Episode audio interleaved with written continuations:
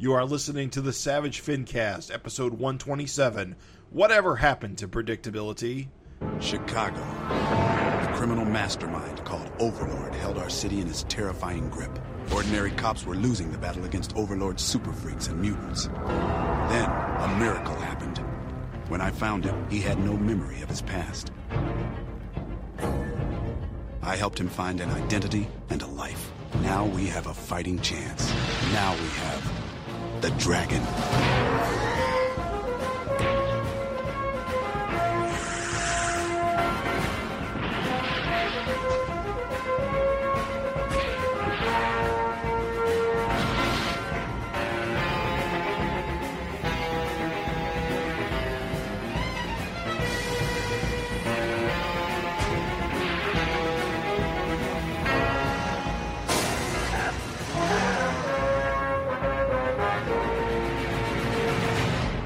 This is the Savage Fincast, the show that refuses to be able to tell the difference between the Crusader and the Destroyer.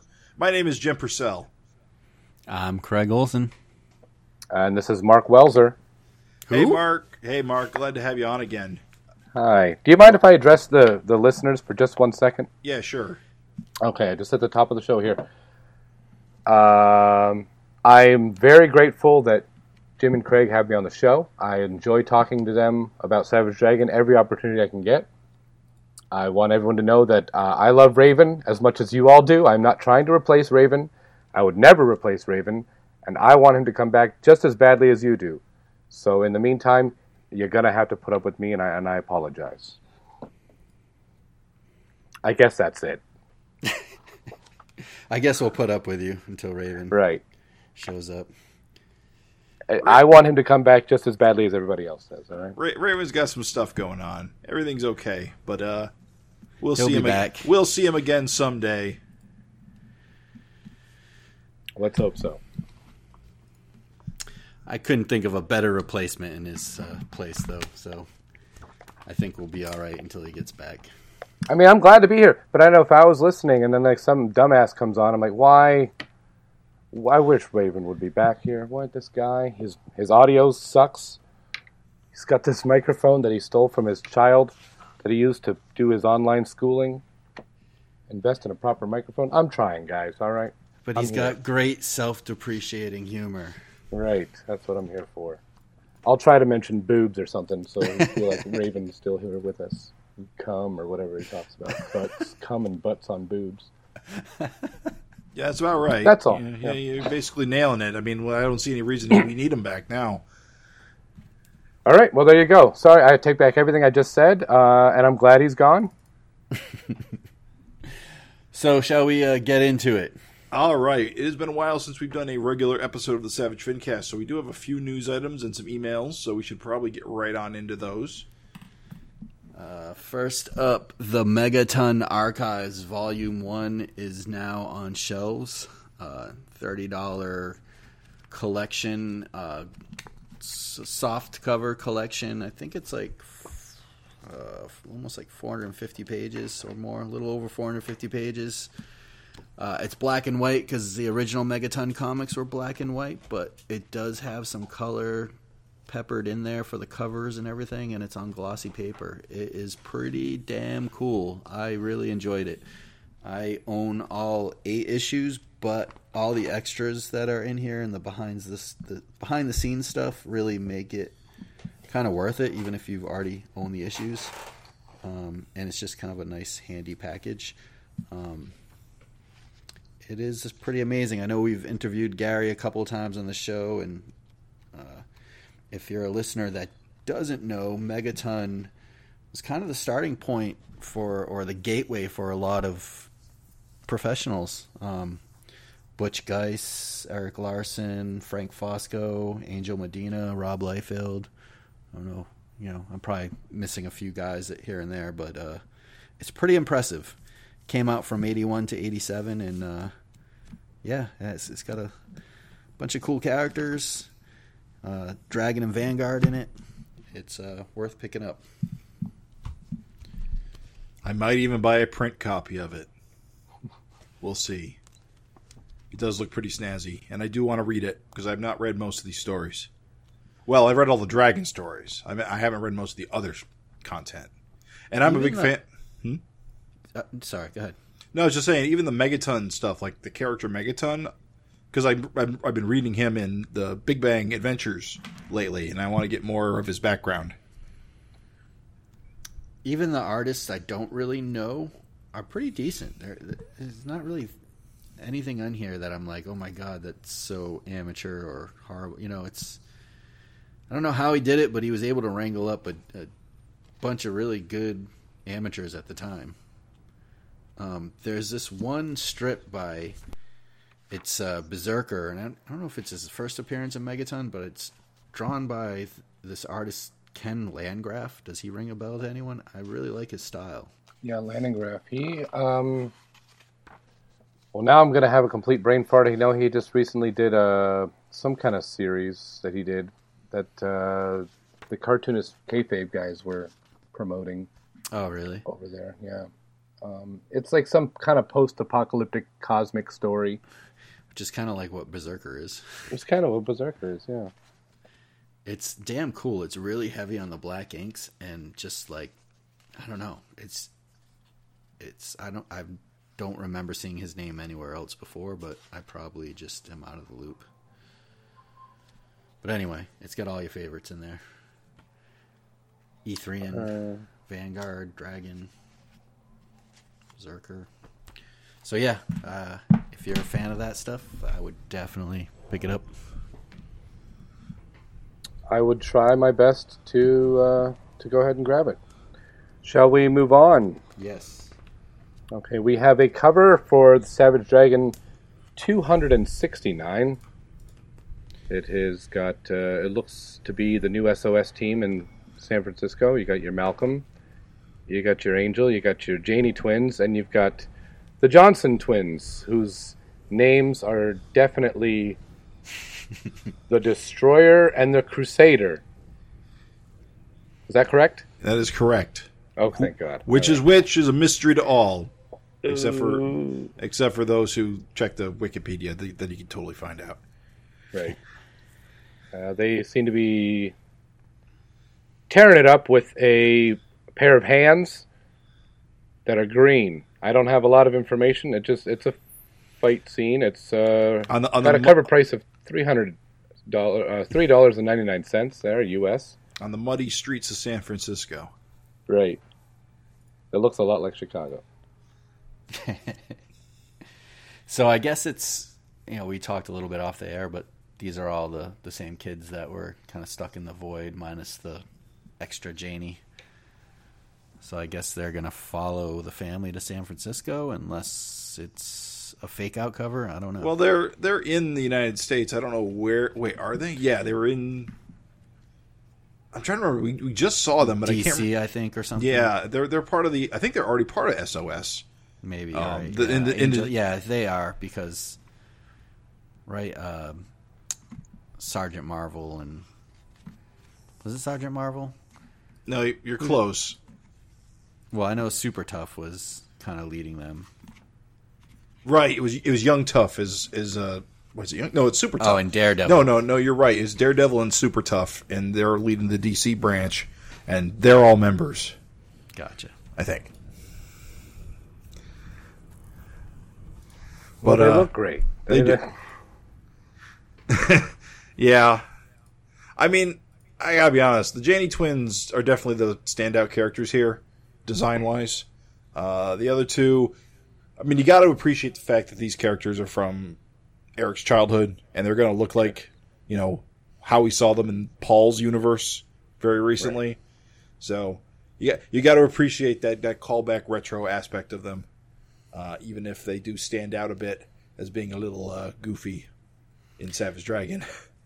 Uh, I, I, I don't think their costumes are bad. I just they're a little generic, but I, I guess I can understand that because I assume they were designed when Erik was was younger, a child at least. But um, they're they're not terrible costumes. yeah. I just hope we get some more like character development. If you know, hopefully, I'm sure we will if they're going to be part of the book and the supporting cast. Right. It'd be kind of cool to see like I don't know if they have more powers than just being super strong or whatever. We know the Janney twins fuck each other, but uh, the Johnson twins are not into that. That's, that's what I remember. How could you forget? It is uh, that is definitely a vagina on the cover there, right? I mean, Uh, there's a lot of lines. Although I They- suppose it's not colored like spiderweb, though. It's the thing. It's I don't I don't know. I, I'm st- I still have that's cutting issues. it close. That's cutting it real close. Do you think uh, I- Nikos colors it like webbing, and then Erik's like, mm, "Take that back." I have no idea. this was not supposed to be webbing. Try again. I like how they go out of their way to like cover their nipples with webbing and their feet, but you know, vagina. I guess that's where their webbing's got to come out of, so it can't be a. I suppose go. that makes sense, quote unquote. Could have wear like wear like a, a skirt or something, maybe. I don't know. Um, they're I certainly don't know, man. striking designs. I guess. um Well, You Yeah, guess you guess Nothing. what, Craig? Okay, nothing. I won't say it. It's not like Okay. this is a podcast where I should say something provocative, but all right. I think that's it for news. I don't think we had anything other than this covers come out. We've got no uh, actual solicitation for it yet. Uh, it's uh, probably going to be in the next uh, previews catalog. Or actually, you know what? I don't know if this counts as news, but I think Image announced they're switching from Diamond to a different distributor. Yes. So they I did. think I think that means Image comics are coming out on Tuesdays now, Oh, uh, or will be, Hmm. just like DC Comics, because I think it's the same distributor. But does that mean they're released on Tuesdays? Well, that's how it works for DC. You can Oh. basically buy them on Tuesday uh, through this distributor. So has this already taken into effect? I actually have no idea. I don't Because I got a call so. yesterday from my comic shop letting me know that the new Dragon was in, but they're not open on Tuesdays, so I don't know if they just.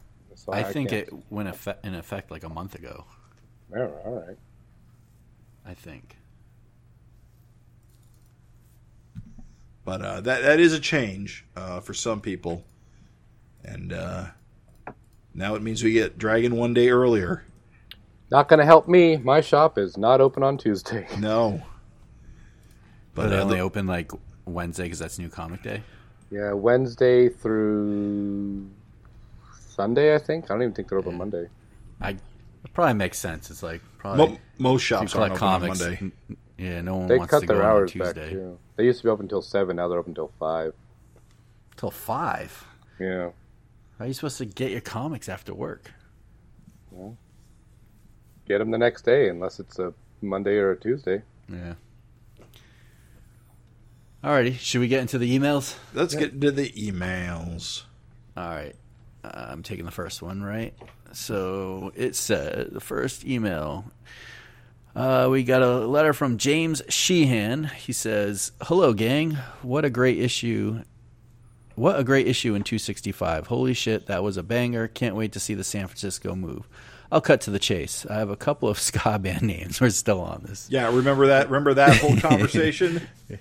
Here's his names: Maxine and the Vanguard, the Rowdy Finheads, and uh, I guess just Hortus. Hortus? You guys understand that? No.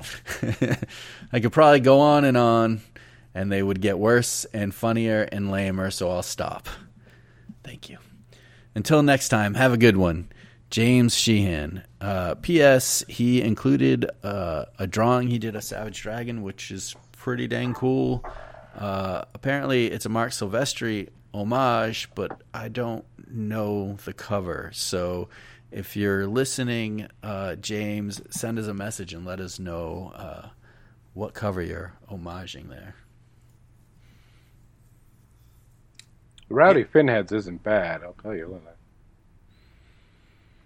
Yeah, Horridus, I don't quite understand. I don't understand Horridus. There, there must be some if was- mono name band that I'm unfamiliar with. Unless he in, intended to include more and then forgot before he sent this email. Could be. You're just having so much fun. Could Okay. go on and on. Uh, no more ska answers, please. Uh, no more emails of ska names. Uh, thank you very much. Yeah, we're done with those now. All right, so uh, second email. So guys, issue two sixty five, huh? What a shocker of an issue. Poor Billy. What a brutal way for the little guy to bow out. What effect will this latest tragedy tragedy have on Paul? The guy's lost the love of his life, his reality, his arm, and now his newfound grandson in the most horrific way. That's got to unsettle a guy's uh, unsettle a guy's psychologically. Um, do you think we might begin to see Paul going dark? It's an Erik Larsen book, so who knows what might happen. Uh, just as I was getting over the events of this issue, I flipped the book over and was surprised again. My Angel Dragon art was on the back cover. When I sent that image in, way back in June 2022, I thought I might get lucky and uh, see it included in the letters page, but the whole back cover, mind, mind well and truly blown. Seeing my artwork uh, adorn the back cover of my favorite Savage, uh, my favorite comic book, put me on a real high that whole weekend. Then I started wondering what could the Savage Fincast dudes have to say on my pinup. So I eagerly awaited for the next uh, issue of Savage Dragon to come out. And Episode to drop. Oh, right. Uh, the next episode to drop, and I waited, and then I waited some more. Finally, a new episode. But wait, it's a retro episode. A new issue of the Savage Dragon comes out, and they drop a retro episode. These guys are killing me. But we got there in the end, and I was glad to hear you guys like my take on Angel. So there you have it. An end of the mystery that has plagued Savage fanatics the world over these past weeks and months. For it was indeed I, Stephen Newbold, uh, that was responsible for the back cover art for this issue, and not this Grunwald fella, whoever he is. I think uh, uh, no, that Mark Welser tried to attribute it to. Until next time, Stephen Newbold. Uh, P.S. If I had to name a Savage Dragon rock band, it would have to be the Sputters. Which, uh, so not a bad name. Uh, PPS. Guys, I forgot to mention in my previous email that if people like my Angel Dragon pinup on the back cover of issue 265, they can find more of my work, including my own comic, Superhu- Superhuman Crime Investigators, over on my Instagram account at snewbold720. Um, wait, no, that's wrong. Nope. At snewbold70fn6. Uh, I often post about Savage Dragon and early Erik Larsen artwork there too, so plenty to interact. Uh, any and all Savage Dragon fans, thanks, guys. Well, thank you, Steven. Good old Mark Welser driving away the fan base by insulting them. I gotta say, Stephen, thank you for being the bigger man and spelling my name correctly in your email. when I couldn't tell what your name was on the back. to be fair, it's very small. Did I? I thought you said you was that a person? Like, were you just trying to read it, or was it? You I just was thought trying it was a to read different it. Artist. No, I, I I didn't recognize the art. I was trying to read the name. I pulled it. I pulled the issue out, and I'm looking at it now, and it's it still looks a lot like Greenwald. Well, Steven, uh, Very work little. on your signature. I can see that it says Newbold now, but That's pretty cool. Sending in a piece of like fan art and then finding it on the back cover. Yeah, yeah. And again, good job, Stephen. I, I still think it looks really cool. Nice. All right, this is uh, the segment of the show that we call Finteresting Conversations. It's where we come up with a topic to talk about and gauge uh, you, the audience, on what you think. Uh, where you guys can write in at savagefincast at gmail.com and uh, send in your responses or suggest uh, a topic of your own for the next uh, regular episode of the Fincast. Uh, we didn't get any responses for our last Finteresting conversation, so we're just gonna jump forward to a new one. Um, so for our new Finteresting conversation, uh, and again, we're kind of jumping a little ahead of the review of issue 266, but this con- conversation kind of revolves around that. Um, the question is Would you welcome more non action issues like 266, where there's just a lot more dialogue and talking and kind of just uh, character interactions without any fisticuffs. I know Erik's kind of talked about that in the past about you know the possibility of more of these types of issues. Um, I don't know if this is just a one-off transition to San Francisco or if this is going to be more regular. So our question to you is: Do you guys like this? Would you welcome more of it? Um, send your answers at to savagefincast at gmail.com. So who wants to start this off? Well, I'll start. I'll I'll just say that while I don't mind it, I definitely don't want it to become the norm. I think Savage Dragon is an action superhero comic, and it should stay that way in some regard. I think it is cool to experiment like this and just take your foot off the gas a little bit uh, for an issue, but not as a consistent thing. I, I don't think it really works um, over a long period of time. I think it works as a single issue. Um, but that that's my opinion. I would uh, I would tend to agree. I think yeah, once in a while it's fine to have like these ones where you slow down a little bit. Um, but if it was like this all the time, I'm of course I'd still read it because you know it's my favorite book. But I would I would definitely be waiting for when are they going to start punching guys through walls? You know. Yeah, I mean, it does definitely feel weird because it, even we've had issues that um, there's been a lot of dialogue, but there's always at least some even small little bit of action just to kind of scratch that itch. Right. So it did feel weird. Um, I was talking to uh, Gavin Higginbotham, uh, for the listeners that don't know, Savage Dragon editor. Uh, and after this issue came out, I was like, you know, have we ever had another Savage Dragon issue that had no action? I was trying to think, you know, I was thinking most. 27, I think. right? Yeah, that's and that's what he said. Ralph. it took him like two seconds. He was like twenty-seven. I was like, God damn it! All right. So both of you guys are uh, pretty quick with that. um, but that's the the cover where uh, uh, Rapture says, "Will you marry me?" And it's like, you know, it's it's a lot of talking. There's a lot of action, but it's not fighting action. You know, it's like a lot of lots going on. Um, and it was that was a real cool issue.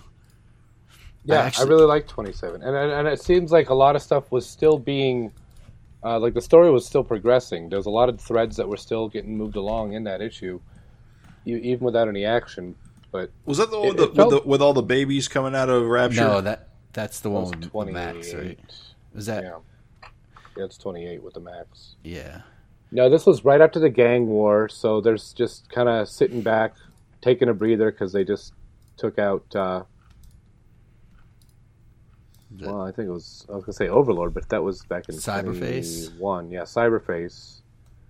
Yeah, the jailbreak was in 26. Mace put on the Overlord outfit, and then they and then Cyberface fucked off and took a bunch of guys with him and declared himself. But they were just they were taking a break, and Dragon and Rapture were seeing about where their relationship was going to go. And, and then I think she dropped the bomb that she was pregnant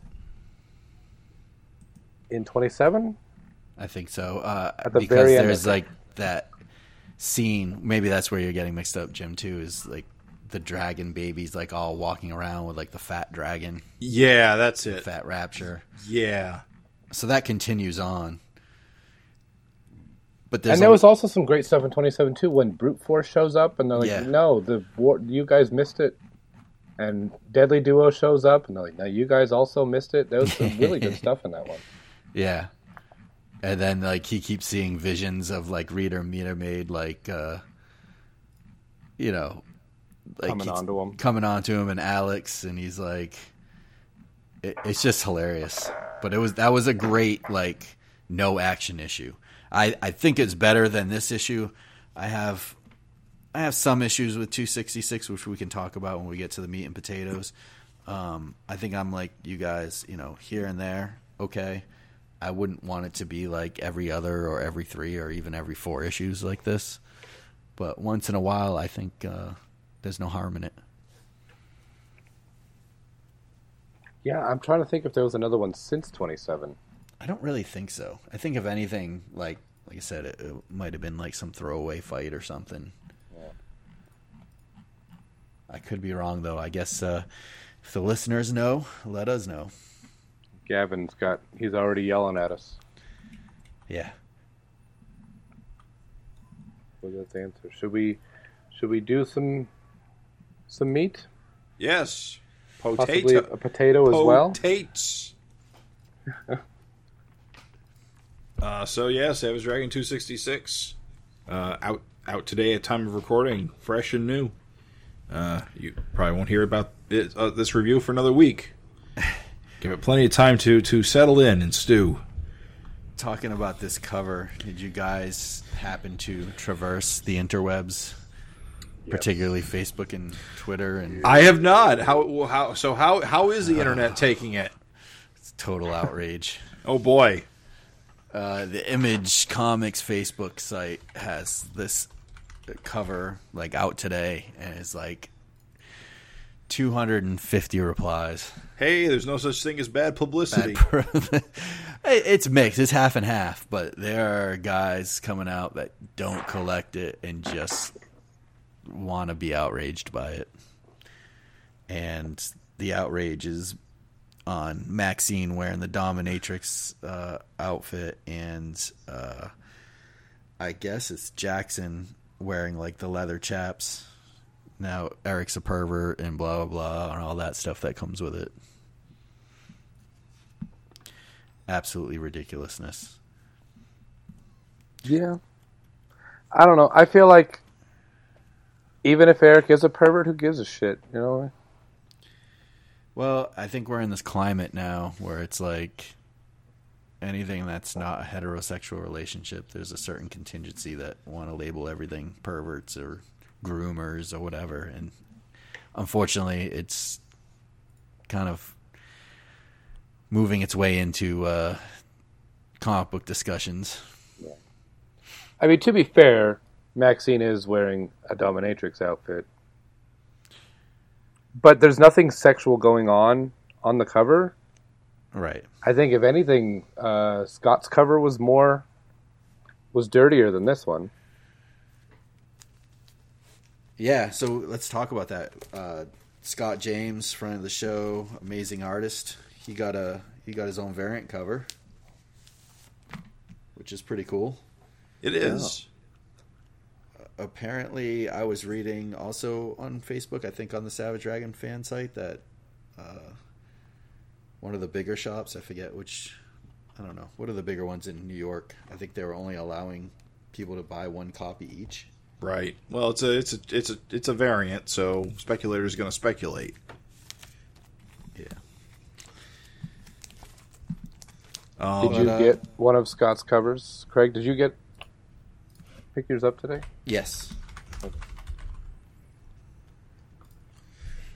I gotta say, it is pretty amusing that the dragon cover on the Image Facebook has drawn almost 300 comments, and all the other covers for the new release comics, including a big one from uh, from uh, uh, Jeff Lemire, uh, have drawn like one or two. So Yeah. let's. It's weird. The con- dragon contro- controversy draws eyes and attention. yeah. And, There's always a lot of people that, that can't wait to talk shit on Savage Dragon. oh man, they love it. They they can't get it up without it. Because they know that Erik will interact. That's true. That is true. And he sure did. So they're just like salivating, like it's you know I think it's a lot of those comics gate guys that just want to have you know It's ironic. something to tell their friends that they started shit with Erik Larsen, you know. Right. And it, uh, to me, it's just funny how offended people get by this. You know, you know, not offended by like grim and gritty comic books where like the sixteen-year-old sidekick is murdering people or something like that. You know, it's you know costumes on a cover. oh my it's, god! it's so amusing that it's almost exclusive. It's exclusively conservatives who have a problem with all this. The, the like as you said, the comics gators of the world who think comics should be one way, and especially never express themselves uh, sexually in any way. Except for you know, w- uh, women should only be supermodels. I mean that that's one way they're allowed to express themselves. It's just it's so it's just the absolute state of people sometimes You know, it's like uh, no problem with the Hellfire Club, but Maxine's wearing a dominatrix outfit on the cover. Oh no, she's Yeah. she, she's within five feet of children. You see, her her own children. Yeah, That's it. There's there's definitely like your Vampirellas and your Lady Deaths that have costumes uh, on Ex- every identical. issue that is yeah identical if not worse. Yeah. yeah. I mean, Vampirella meets Archie. You know, whatever. it's Right. Like, uh, it's just people being ridiculous. And then the, the other thing that we got to remember is that none of these people on the cover are real people, Right. so it doesn't even matter. But I will say that background looks very nice. Yeah, Of that's the- got to be a cityscape? definite like photo, right?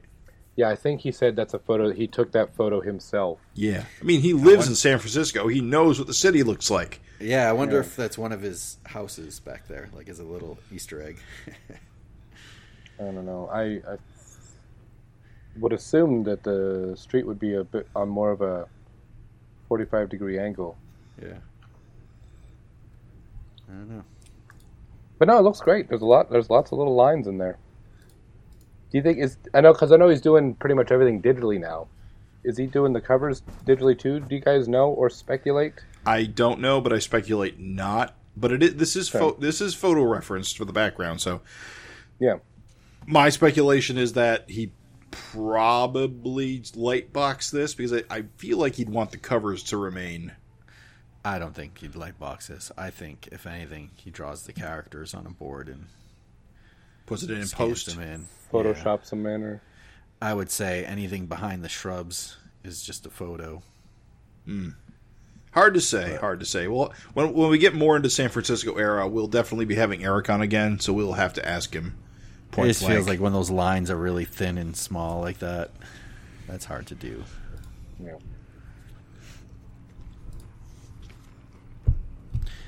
All right, let's jump in this bad boy. So this issue is pretty much entirely built around the making the decision to move from Toronto to San Francisco.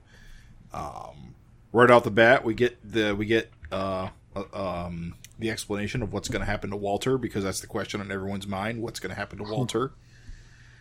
well, Walter doesn't care where he lives, so he's coming with. I really hope he actually ends up on the SOS. I really want to see Walter in action because he's a kitty cat man. Ah, you you think he'll become a hero, like I- a, super powered being? I want to. I want him to be. Look at him. Look at him. I guess I never thought about that possibility, but he would be like their version of uh, the bear Yeah. character. Well, I was thinking Grizzly. more Hortus, but uh, Yeah, the goofball doesn't know nothing because he grew up in the streets and he's a tiger. that would be a cool character if he was like super goofy, but when he got pissed off in battle mode, he's, he just turned into like this like uh, killing machine or something, you know, like shrew. Nothing. Nothing about him really strikes me as a fight. I think he just wants to hang out and eat. Yeah, But he's a tiger. He got claws and big angry feet. Yeah. He's got shoes that are he tied. could mess some shit up if he got pissed. I gotta be honest. It's weird he wears shoes. I'll, I'll, I'll say that. Yeah, I feel like the shoes got to go. It will be nice if he shows up because I do miss him. I feel like he was introduced and then we haven't seen him do much. Well, he's he's no Greta Gearbox, who is absolutely out of this book. Whatever whatever happened, whatever was going on with that backup that didn't materialize, absolutely killed her character. I think we'll see it next issue. I hope so. I certainly hope so. I don't know what's going on in the next issue, but I hope we have some cool backup stories. I like how um, Amy is basically taken on Maxine's old costume, the schoolgirl costume. She probably found she probably found it in the closet. It's become like her regular costume now. Yeah, that's weird. It's just it is a, she's not even in kindergarten yet. No, she Um, definitely is. oh she's definitely like I think grade Maddie is going into kindergarten. yeah Oh, right. Sorry. right. You're confusing the two. Yeah, no, I'm confused. Yeah, that, that's fair. Uh, yeah, it's uh, Amy is the older one who is friends with Walter, and Right. uh, and uh, Matt, um, the other one, Maddie. Maddie, is the one with electric powers who nearly kills everybody. all the time. Right. Okay. I still have a hard time telling these kids apart. I apologize, Erik. They all look the same. What? They all got different What? flesh tones. Well, they got the fins. They got the teeth. I mean, we'll say a- Amy and Maddie are similar. They got the teeth. the teeth, sure, Right. yeah. Because they're both uh, they're both Maxine's daughters genetically, Yeah. so they look like her. Now, her and Maddie, they do look a lot alike. They do. So it sounds like Walter's definitely going. I wonder what he does when he's not hanging out with her. He paws through trash, I'm sure. Avoids Oh. avoids Mako. Doesn't seem to have any other friends. Eats hobos. Yeah. Yeah. Yeah, we're not seeing the side of Walter where he's killing and murdering people in the sewers. Oh, I see Gotta- he just keeps it He's a secret. carnivore. He loves, what was he eating last time? KFC. Because remember, Walter is a tiger who has become a man, so he has tiger tendencies. He just eats like small dogs and cats. See, I find him fascinating. Rodents. And I, that's, yeah, give him his own book. yeah, Walter. Walter, the you know, Chronicles. you know, you know. I didn't. I, I The Walter prob- Chronicles. I've probably noticed this before, but this is the first time I'm articulating it. You notice how he has like W's for a stripe pattern yes. for Walter? Mm-hmm. Yes. no, Yes. no. W's. You don't think so, Craig? W's for Walter? For what? You think? I don't know. I, I always assumed really. that's what it was. okay. Or maybe that's just, although I don't know tiger. Maybe I don't. I'm not a tiger expert like you are, Craig. Big fan. Why are you attacking me? Big, I big, don't fan- recognize. I don't know. I don't know. big fan of the World Wrestling Organization. That Walter right. and Wonder Woman. Just attacking my tiger knowledge. You're the of all of us. I think if anyone's going to be the Tiger King, it's going to be you. I do have a sweet mullet. right. And all that other stuff you did. Yes. And glittery clothes. And boyfriends. I will say the artwork for this because I think he's still pretty much doing everything digitally. I assume. But uh, the faces look like Larsen faces here. No, Yeah. no, no standout ones that like. No, nothing stood out. No, everything looks pretty Larsen. Well, except for one, but I think that might been that was a callback to previous the neighbor, neighbor. Neighbor Craig is back. neighbor Craig. Yeah. Wait, let's let's not skip to that. I, I do want to talk Let's about not skip. Joseph Strange. Hey, it's Joseph Strange and the the Bionic Man. I do like how he's like, you know, basically like, here's your arm, but I can't afford to keep doing this. Please stop breaking your arm. Could you just grow it back, make it so much easier? His lab looks pretty expensive though. It's just Circuitry on the walls. That's how you know. That's how you know it's expensive. right. when you live inside of a, a mainframe. But uh, no, it, it's cool. This uh, this whole thing with Paul uh, and Malcolm still not getting along, I really like. I like that they don't that Malcolm Yeah. doesn't trust Paul, or more more specifically, it's not that he doesn't trust Paul. It's that he doesn't consider Paul his father, which I think is a reasonable take. Uh, everyone else has kind of accepted that Paul is Dragon, their equivalent, but Malcolm has not, and I think that's reasonable. yeah, I Yeah. mean, he doesn't even totally look like his father. First of all, with a small fin, you know, that's Well- kind of weird. Yeah, And he saw his father die. You he know, sure did. So But I don't know if it, what's the merging of the multiple Earths when everybody gets all these weird memories of, of lives that you've never lived. That's got to probably do something to you, right? Where you're does that make you more accepting of these kinds of situations Well- or less accepting? I don't know. for Malcolm, there was never equivalent Malcolm in Paul Dragon's world, so he Right. doesn't have any Right memory for of- Paul, but I mean from Malcolm. So. A- Angel would have gotten memories from that universe, so she would accept him somewhat as her father. Where, but uh, Alex will take anything, anyone green with a fin, because uh, she ain't choosy. She's got a type. Um, Really, it's just those two. Now that I think about it. Well, Maxine, Maxine's and the grandkids are all into him, but then again, they like having a grandfather around. It's different for them too because It is different for them, their real right. Father, you know. Yeah, they don't. They don't. They don't mind so much because they're young and they don't understand the nuance of alternate realities. But Malcolm, Malcolm, I completely understand not not wanting to treat him as his father. Is is my is is the thing. I mean, that might change. I mean, we got the wedding coming up. Maybe he'll finally come around, but I, I really kind of hope that it doesn't. I really hope this just kind of remains kind of awkward between them. Because I like it. I like it being a little awkward. Yeah, I like their dynamic. I, I like them being friends and not family.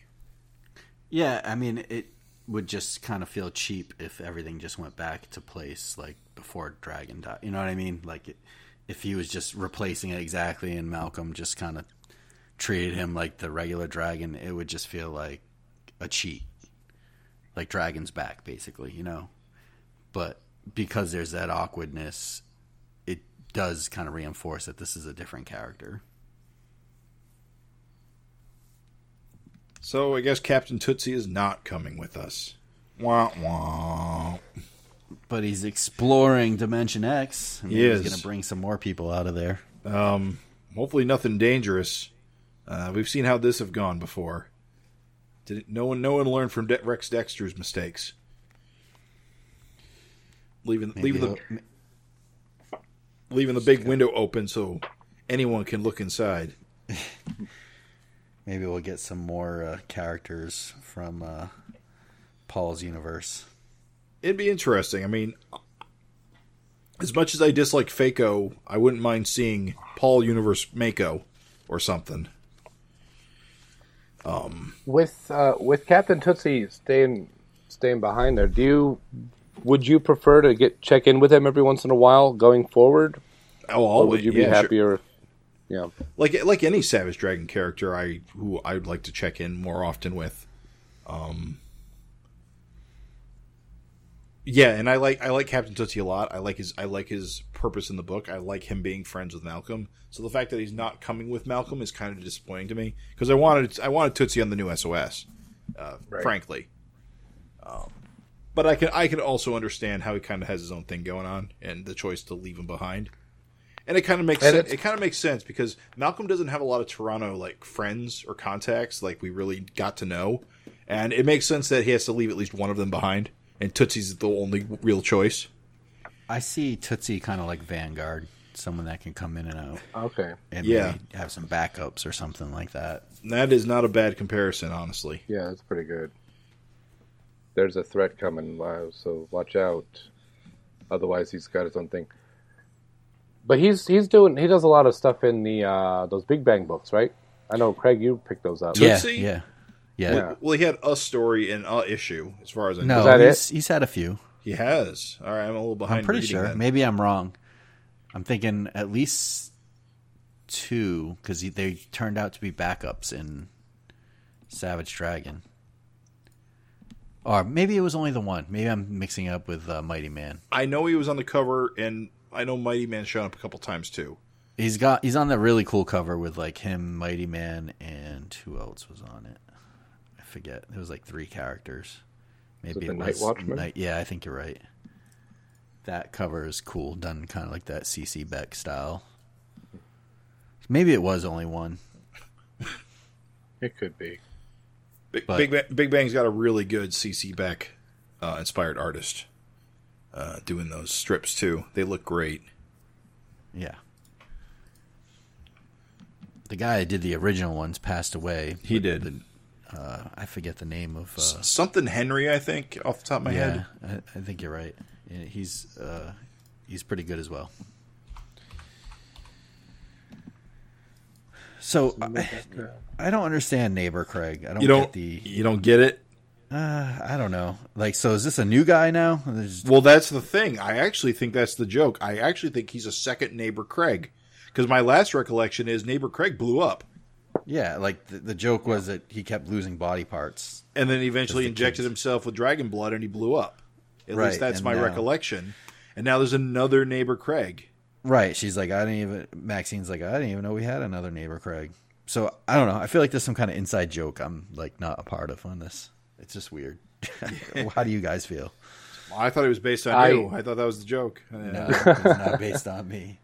Yeah, no, I don't quite understand this. Um, especially when he says it's your old neighbor Craig. That threw me when I first read it. Yeah, like like Jim said though, old because old neighbor Craig had like bionic arms because he lost his arms. Uh, he like the, Yeah. the joke was he kept getting involved in uh, in various uh, action things, and he kept getting injured and things. well, the kids kept injuring him because Right. they Yeah, remember just the old neighbor Craig. strength. Yeah, this is new old neighbor Craig. It's new old neighbor. Yeah, I don't know why. He had to get. He had And they don't look that different either. No, I'm so confused about this. That's why. That's why it threw me for a loop. He's supposed to represent all of Canada, guys.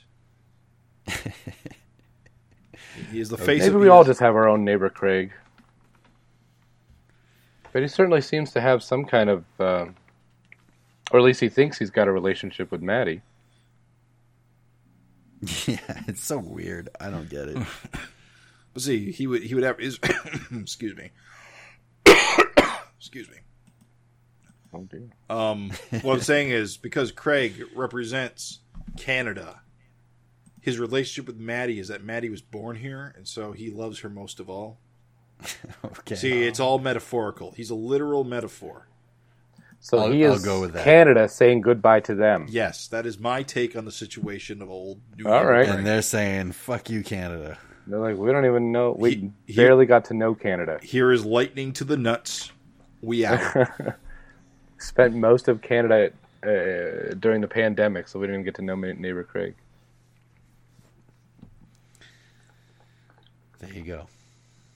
All right. And then we finally get an answer on what the hell's going on with Thunderhead. Everyone's pal, Thunderhead. Yep. He's not going to be the action hero we all wanted. Has a pretty cool Settling cool into domestic life there, and Somebody's got to got get a sweater vest. somebody's got to get out of this life alive. He's such a hilarious character. I mean, he just wants to be like sweater vest Kevin. That's all he wants. He just wants to work, not be messed with. He, you know, he's got this skull head. He used to be fucking, you know, swole, and now he's just kind of skinny, Mister Rogers skull guy. I guess, I guess they had her, their baby because I think that's their Yeah, that's kid a while in that tiny panel there. Yeah, that's that's it. It's hard to keep track of it all. I wonder if they have lightning powers. They clearly have a face. Yeah, it'd be pretty funny if it was born with like a half a face. Oh, is that is Just that an exposed jawbone. Ooh. I was thinking like Two Face, but yours is even Oh. worse. well? Well, the uh, it's the genetic trait is like transparent skin, right? It would just be like um kind of like Mace when his face got blown off. And it was like half his face is all burnt up. No, okay. Maybe when when she gets older, we'll see what happens. I guess. It just starts to fall off, flake off. Right. Yeah, that would be a bad day at school. Skin skin just sloshes off. I guess apparently though, right? Like with Skullface, the skin's just supposed to be invisible. Right. Yeah, it's transparent skin. He That's still why has they it. can still talk without lips. Although, Yeah. and, and I and I guess Kevin's blue because of electricity? Question mark. And was born with lightning bolts on his head. Yeah, they're just etched in there. How lucky to have lightning powers, to have lightning bolts seared into your skull at birth. Or, or, ma- oh, you know what? I got a really crazy, crazy, crazy thought. What if? Bear with me now. He's got transparent skin, okay? Mm-hmm. But if you get a tattoo on your transparent skin, does it appear to just float? I would say so.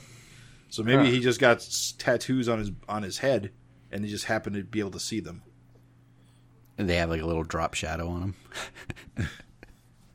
It's a good point. There is no drop shadow. My de- my theory defeated. I don't know. J- I'm still I'm still with this theory. Yeah, I kind of like that. We I've seen nothing that disputes it, so Yeah. that's my head canon. Thunderhead canon. Alrighty. Yeah.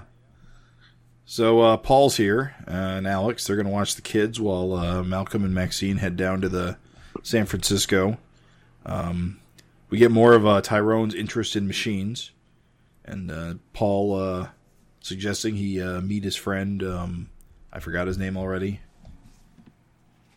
What the heck's his name? Uh, Strange. Uh, something. Oh, Joseph Strange. Joseph Strange. Yeah.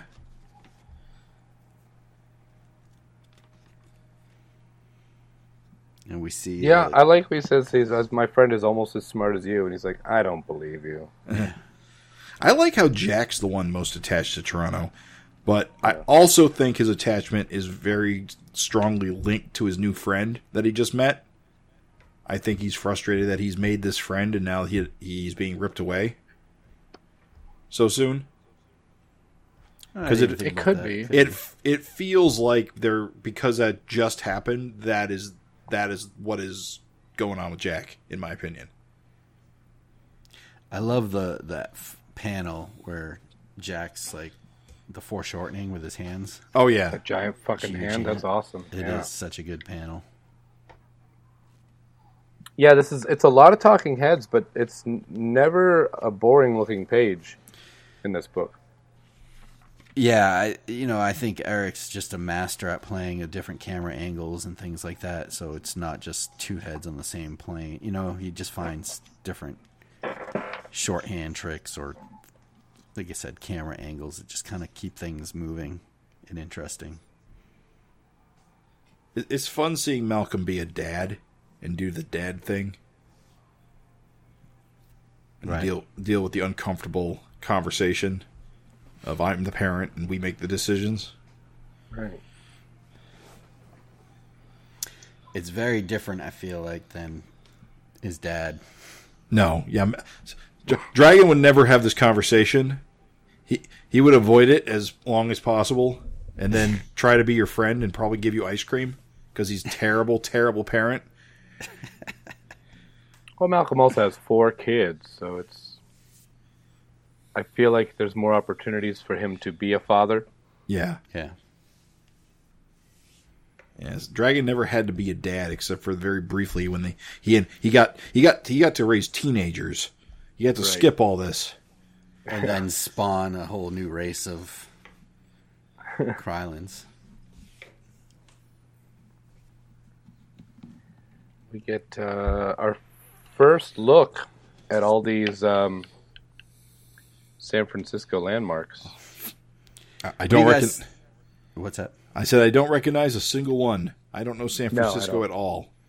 I don't know anything you about San Francisco. I went Except for the I've been to San. Francisco once. It was like maybe 20 years ago at this point.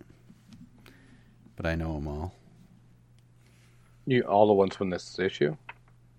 Uh, I know all the ones on the splash page. Oh. Those are easy, straightforward. But uh, the other stuff, I don't know. I think it's just like generic spots. What do you guys think of uh, Jeremiah Youngblood? In general, You like him? You like I, his I character? I like he is. I like how he's a reference to everything '90s getting old.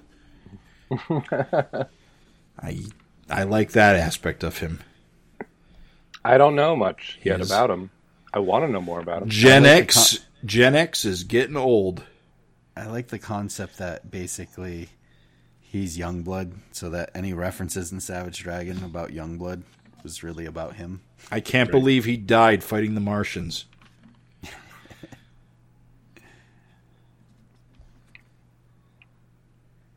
I tried to look like the I, I, so I was kind of confused, but I guess it is they're they're not like a new team. They are part of SOS, right? SOS's uh, current team, and this is their San Francisco branch. I wonder like if that's I mean, it's obviously a real building where he's talking about the compound, but I wonder Yeah. what it actually is in real life. A bank, probably, his probably, I office space. Yeah. But uh, it, it is uh, it is interesting how Malcolm's coming down here without like like financial compensation. That they have to shack up in the compound and not have a place already lined up. Oh, like he doesn't get a bonus. Yeah, why? Well, come well, yeah, usually my I mean, my dad's never had to move to a major city like this, but my dad like works at a factory and when he gets headhunted, they help with moving and loca- relocating. Yeah, but I I mean maybe he gets a bonus, but it's not going to be enough to like put a down payment on a two million dollar home. Yeah, but you, there's still housing. I mean, even Well, if you San have to Francisco houses is like, I and they kind of talk about it in this issue. It's Yeah. the, it's the probably most well, it was at one time the most expensive market. But it's government. They've got to be able to subsidize something. well, that's what they're saying. You can live in their house in the compound housing, I guess. Yeah, and then Maxine doesn't want to. Now, who would? No privacy. Mm. Well, I'm sure there is. I don't know. And it's a target for all the super baddies. I'm sure there's a state of the art security system. Oh, yeah. There's lasers. just guys walking around out front. I don't.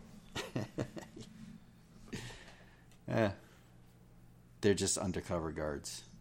Oh, maybe. So, what, you guys don't know these landmarks here? Not really. I mean, I, I know don't- I know the bridge, and I know the road, and I know Yeah.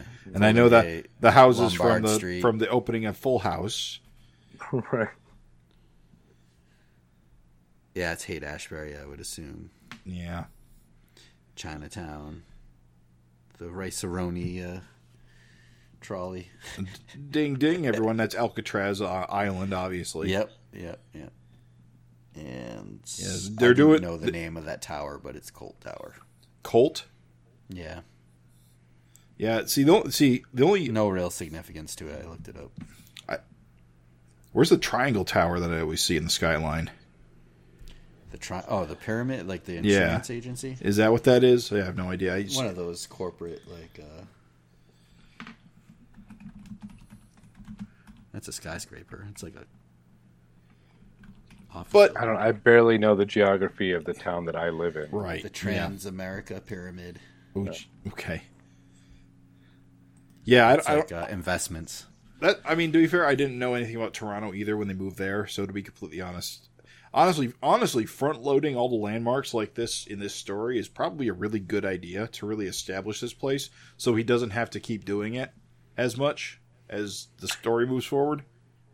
Yeah. Do you think that maybe this is why this issue was so uh, pushed back so much? Because he had to draw all these tiny little fucking cars and buildings and shit. I know it was because Gavin told me that it took a lot of time, and he kind of regretted doing that. So yeah. So maybe like Jim's saying, just front load it now. So going forward, he can just make it look like Chicago. Yeah, I mean, and honestly, like, if you don't live there or whatever, I mean, you look at this. know. Look at this stinking Rose restaurant interior shot. Yeah, Yeah, that's probably a picture he took. that was definitely referenced, but even just to replicate it to to do line work over top of the photo must have been a huge pain in the ass. There are all those liquor bottles. and then have the majority of it covered up with word balloons. Indeed, I saw that and I got sad for Erik. I said, I don't can't imagine how much time he wasted drawing all those bottles and all that stuff on the shelf. maybe he. But let- it is maybe nice he lettered it it's- first, and then there's big empty spots behind all those. Oh, Well, with the with the tab, right? You could just zoom in. Yeah, maybe. Maybe. Maybe he got it. But I feel like lettering's always the last thing to get done. It always is because you make changes it- all the way up to the end. It is nice though to seeing all these places. It does feel like it's a completely different place from anywhere that they've ever been in this series so far That's true. because it's so heavily referenced and it looks like they're all wide-eyed and looking at this place. So you, you kind of get it. We saw some of this sort of thing in Toronto, though. He would reference restaurants and various other other locations. Um, it's it's something we never got in Chicago. See, it's funny when we first started this podcast. I always commented that Chicago always kind of felt kind of generic. We didn't really get a sense of the city. Um, and it, it's not so much that we never got the sense of like locations because he didn't really do a lot of location sort of dealies back then. It's more that the city didn't feel like a unique place, other than the fact that Dragon lived there. Yeah. Where whereas we're getting more of that with Toronto and San Francisco. even though it's more implied because these these locations are more fleshed out. Um, and I do like it, but I really find the photo referencing really distracting sometimes. And I kind of long for the days of the generic Chicago skyline. I can see that. I think too much ro- photo referencing just kind of I'm not a fan of. Here and there, okay. It felt like that the past shot couple. inside the restaurant does look really nice though. It yeah, does. oh yeah. As I said, here and there, but I like I felt like he's got this new toy and he's kind of playing around with it a lot in the past couple issues. So you're getting a lot. I mean, And- yes, that's true. And it seems like he's already backing away from it for the most part, except for the shots of the city. But he's been doing Yeah. this photo reference stuff ever since he got to Toronto, so that isn't new. It just might be his I his technique is new. I don't mind backgrounds as much. What kind of pulls me out of it was when he like was using like faces from like real people or even Right. cars and stuff, and it's like, Yeah. oh, that's definitely not Erik's art. Give me those shitty Larsen box cars. Please, please God, more. like this airplane is probably from a reference uh, Oh yeah, yeah. because it's not six lines stacked on top of each other like those jets he draws. And even the interior of the jet looks looks pretty good. Yeah. No, it's it's fun, and I I, I kind of understand. Um, so so the whole thrust of this issue is them making the decision based on can they afford to make the move because living in San Francisco is ridiculous. Yes. And I, honestly, I surprised they actually decided to go based on how expensive everything was. They seem pretty eager ultimately just to leave Toronto for the United States uh, more than anything. uh, I think the biggest thing. Remember, like the past issues are like North Force pretty much cleaned up Toronto, and Eh, yeah, there's nothing for yeah, them to do that, up that's there. true. I forgot And about San that part. Unless he wants to get a like a normal job. Yeah, and the whole point is like that Jeremiah Youngblood's like, look, San Francisco's in bad shape. Like it needs, it needs to be cleaned up.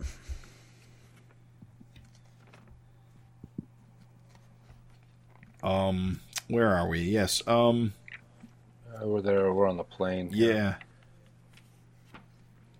I think I don't want to jump ahead too much, but I wish we would have got to see a little bit of what was going back on back in Toronto with Paul and the grandkids Yeah. while they were away, that could have been fun.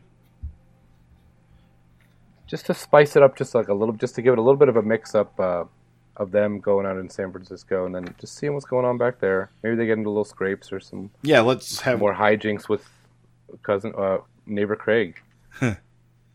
you cut back to one panel of the, like the entire city erupting into war, right. and all the kids as he's on gone. the front line fighting the vicious Right. circle. No, it looks like it was a pretty calm uh, uh, babysitting Yeah. event, which fair enough.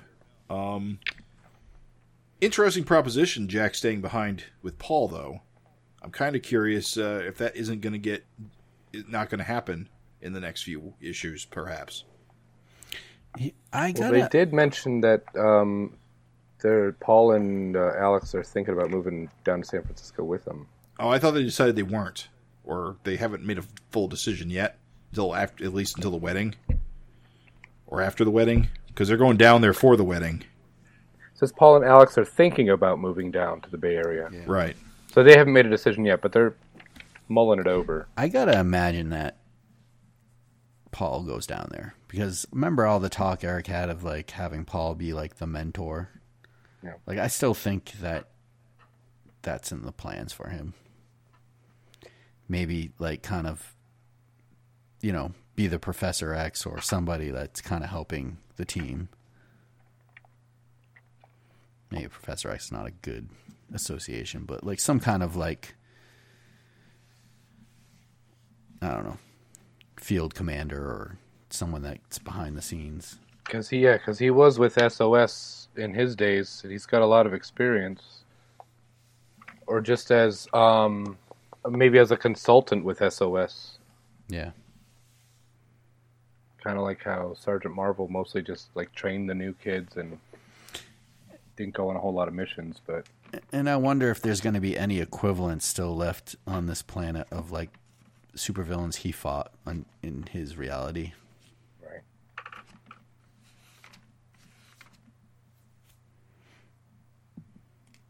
I would like to see that.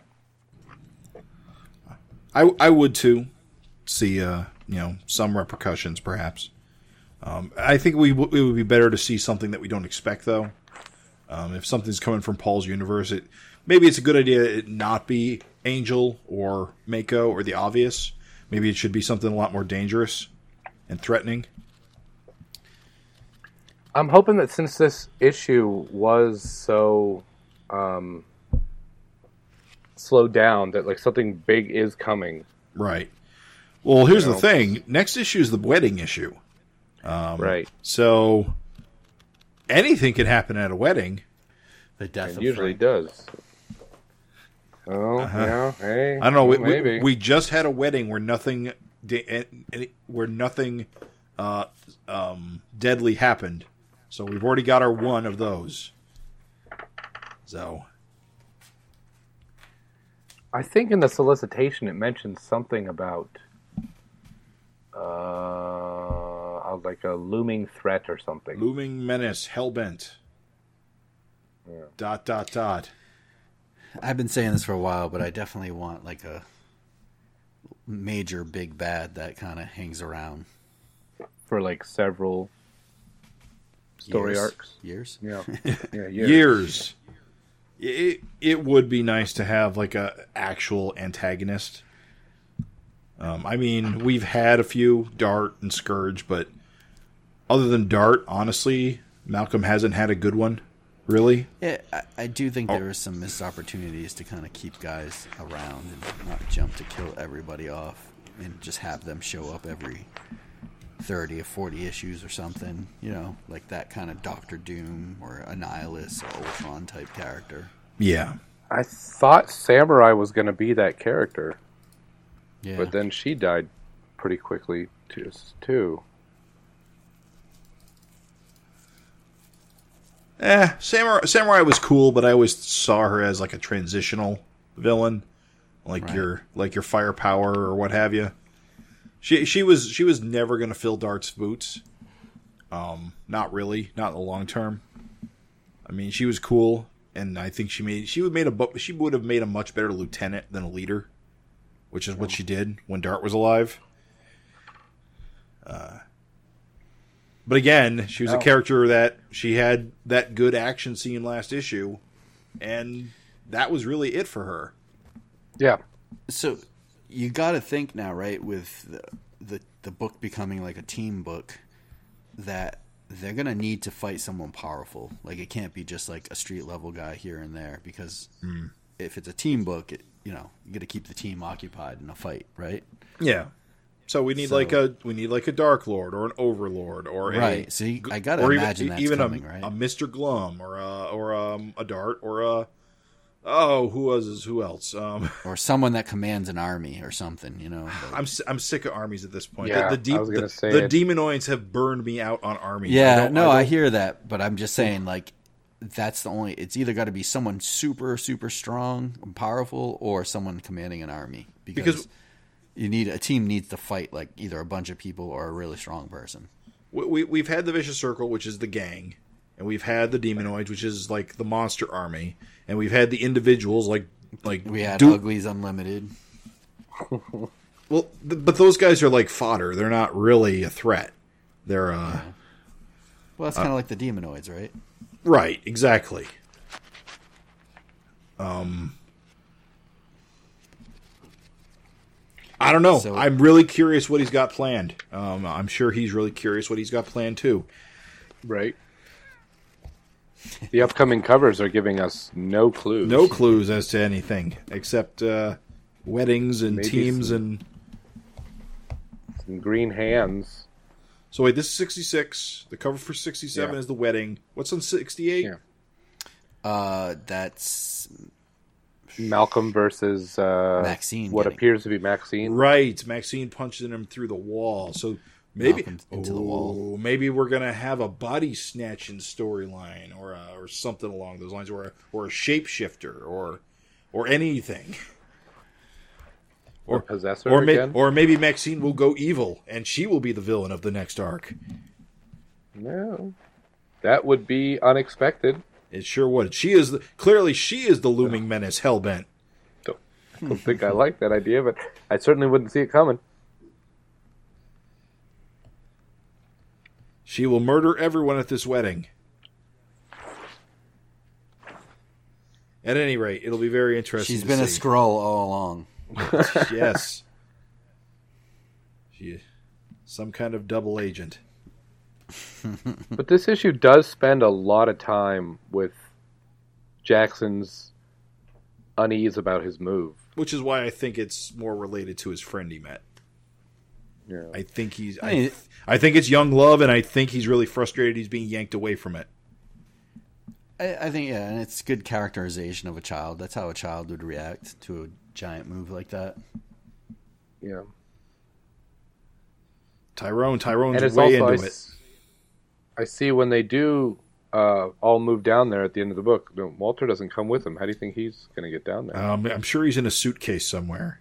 you think he's just in the just folded up? He uh, he he hitched a ride in the wheel well. Yeah. He's freezing to death right now. He'll be okay. No, it'll be interesting. I, I bet he'll just show up, but we'll see. It'll be cool. Yeah. But uh, we also get this last page with a big shot of the uh, of the transient village. Uh, I know, Yes. and I I understand that San Francisco has that as a major problem uh, for homelessness. I, I it just kind of cracked me up though. why? Because It's it's like such a photo reference. no, no, no. It's like her big eyes, like oh.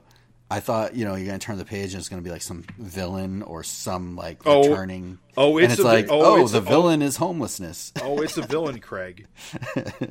the villain is homelessness. The villain is capitalism. See, that would be a great twist for the book. We get rid of all the punching and action, and Malcolm becomes a, a, a activist fighting against uh, c- capitalists and uh, gr- Oh my government god! officials. Could you imagine That's the the, comics loom, gates, that's the threat that's been looming the whole time. And, uh, he beats up the cops who try to tear down the, the transient towns. Be great. what what a, what what a direction that would be. So next, the hundred page thirtieth anniversary issue. Do you think it's going to come out next month? uh, I sure hope so. I doubt it. You know, uh, a good, interesting conversation would have been, what kind of backups would you like to see? Yeah, But I think I think we had a good, interesting conversation.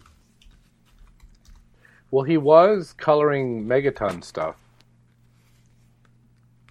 Um, I know, like those pages. some of that was like, if I don't get enough or they don't get turned in on time, at least I have this, or Yeah. Shifting things around. I mean, I, I really hope I don't see a whole bunch of Megaton stories in the back of 267. Just because I've already read it so many times, and I want I'm I'm hungry for new stuff. I want that Greta Gearbox. Well, there'll definitely be a Dragons Kids uh, feature by uh, Simon Millette. That's Simon? Here. Uh, and Erik actually even mentions it in the letters page.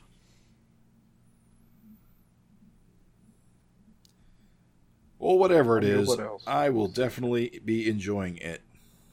Yeah.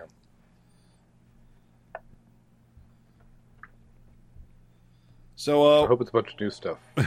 did you read the? Oh, you, did, you didn't read the uh, the letters, did you, Craig? You just Uh, Or did you some just I skim 'em? read some of them. Yeah. I tend to look for like the questions. you know, the numbered questions. Yeah. The, you mean the ones that you asked in your letter? Well, that was one of them. of I did check to see if my letter was printed. Did you read them? course. No, I didn't. I didn't get a chance to. I just didn't know if you saw anything in there that was worth talking about. Uh, the only thing, uh, the big thing was that Erik actually mentioned that Simon's strip is going to be in the hundred page issue. Um, I think that was. Oh, I.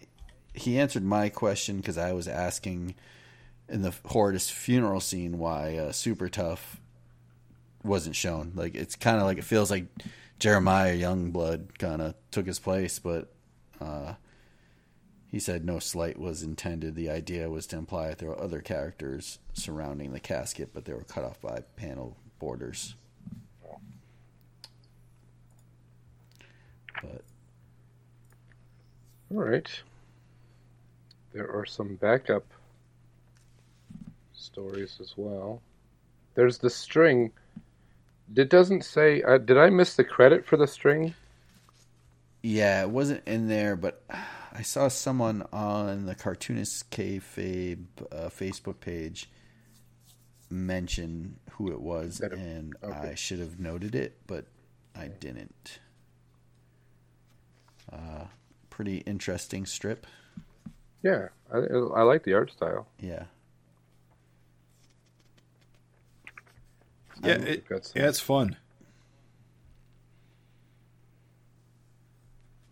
I like how you never know what you're going to get in the back of Savage Dragon. Right. I mean, I definitely prefer the strips that are tied in with a comic, but once in a while, it's kind of fun to get something like this. Totally unrelated, just kind of a fun, quick little comic. Um, Do you know anything about the artists who do the funnies back here? Like Kevin Days a Week by Kevin Burkhalter and the Berkeley Muse by Ben Zayringer and Moonbeard by James Squires. um, Like outside of this, do you have you ever fo- go, uh, looked into them at all? no, I mean, I do know that Adam Pruitt, former FinCast host, put uh, He's the curator for these, right? Yeah, he puts them all together. Um, but I've, to be honest, never like went out and searched other stuff from these guys. Um, I like them. I find them hit or miss sometimes, but I do enjoy them showing up. I just think it's another added bonus. Right.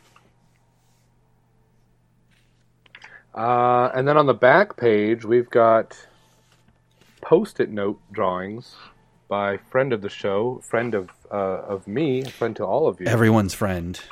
he's he's a friendly guy, uh, Juan Ruvalcaba, Who has one of and the uh, more impressive Savage Dragon art collections? yeah, he's got. I think it's him and Gavin, and probably Erik has the biggest art collections of Savage Dragon stuff, Yeah. and Erik Larsen stuff. And he probably has the biggest collection of different artist takes on Savage Dragon. I would say. Can- he's got a Like whole all the sketchbook. convention. Yeah. maybe two sketchbooks at this point. I don't know, but he's got a lot. But now he's like going beyond sketchbooks and getting like full on commissions from like artists, I feel like. You know what I mean? Yeah, He's shown a lot of stuff that he's gotten lately that's he's been pretty really dang impressive. So it's nice to see his art featured on the back here. Long time, long time fan of the book. I uh, enjoy it as all these villains. They are uh, pretty fun to look at all on one page. Yeah, Really, I wonder because I know Juan wasn't expecting this to be on here. I wonder if he sent these in to Erik as one picture, or because I know he was posting these online for a while, or if Erik just grabbed them all and compiled them. Yeah, I mean, and were they white and pink, or is that was that added later? Because like it's got the checker That's a good box. It's kind of cool. I don't know. Who's the who's the character below Brainy Ape? Brainy Ape, where are you, Brainy Ape? Oh, Brainy Ape. Should be. Yeah, Uh, I think his name was Torment. No, a different Torment. Let me take a look. Wait, hold on. Oh, there's Brainy Ape. Oh, the guy with the freaking hair fringes. Yeah, I don't know. I don't recognize him either. Let's see. Let me find the wiki. I think everybody else I know. Hmm, let's see. Oh, let's torment two.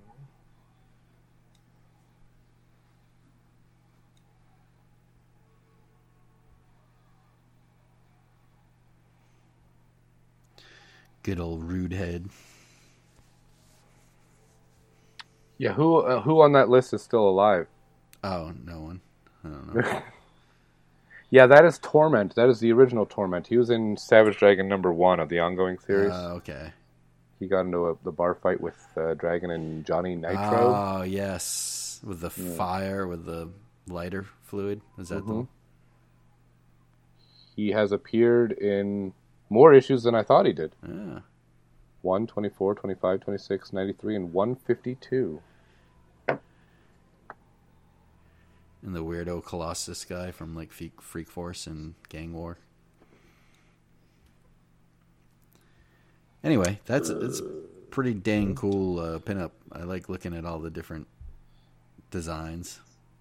Yeah, I like it. Very Good cool. job. Very cool. Alrighty. So that's it for Savage Dragon 266. Quite the, quite the experimental issue, I would say. Um, uh, granted, it's not really experimental now that we talked about it because you did say that 27 was another non-action issue, uh, cooldown issue. So we we have seen this sort of thing before. Although, uh, Although it was twenty something years ago. sure, Right. what do you guys think overall?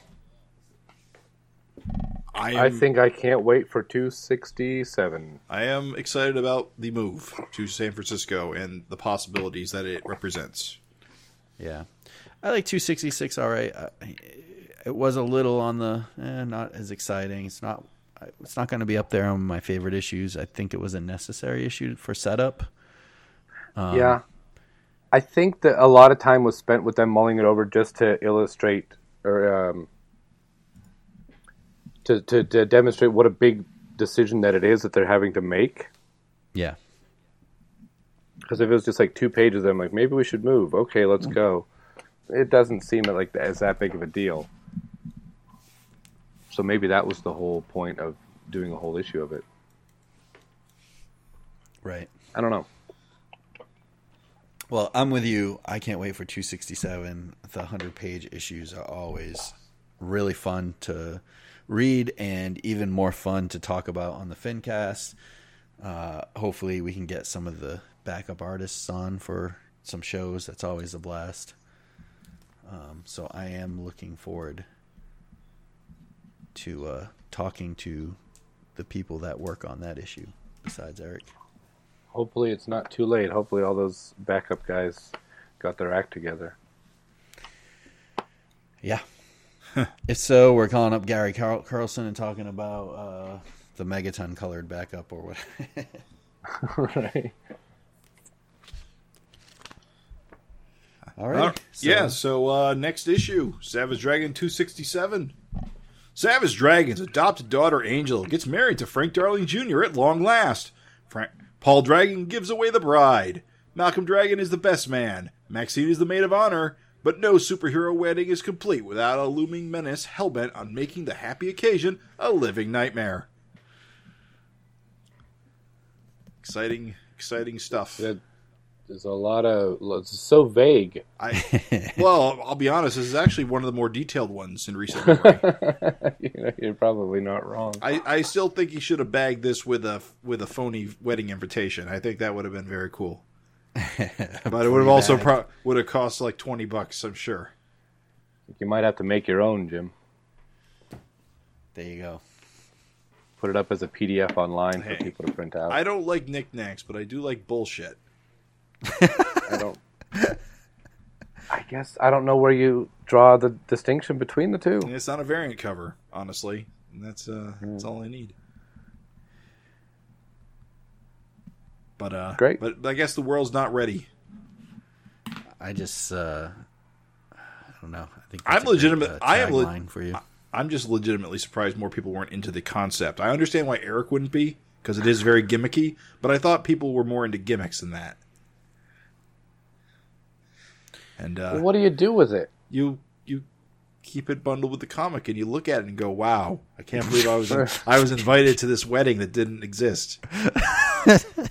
So you're getting invitation to the issue that you just You- bought. You Yeah. take it out and you look at it sealed in your comic. It, and you it's just- it's it's a it's a, you've never seen anything like this where you get like a phony like like something like it's an in universe like artifact. yeah. Didn't that happen No, with I- his Nova series with like uh Some something about the burger. Yeah. burger joint. yeah. Oh, so it's been done. Never mind then. Oh, I don't know. I like But just I think, think, like, you you, pull you it should and send the stare at it. invitations out ahead of time. I think that's the real problem, Jim. Oh, I see what you're saying. It's got to be. Uh, you need a fridge magnet, like an announcement. so you can save the date. Yeah, Save the date save- magnet. Yeah, You can't. It's too late to RSVP once the issue's out. I mean, he kind of did it with uh, the uh, dragging your ass uh, right. The bumper stickers. bumper sticker. I mean, it didn't come with a book though. That was more of a How did they Con. get? How did they get distributed? Was it a con thing? Uh, yeah. It was like a it was a promotional thing. at a con.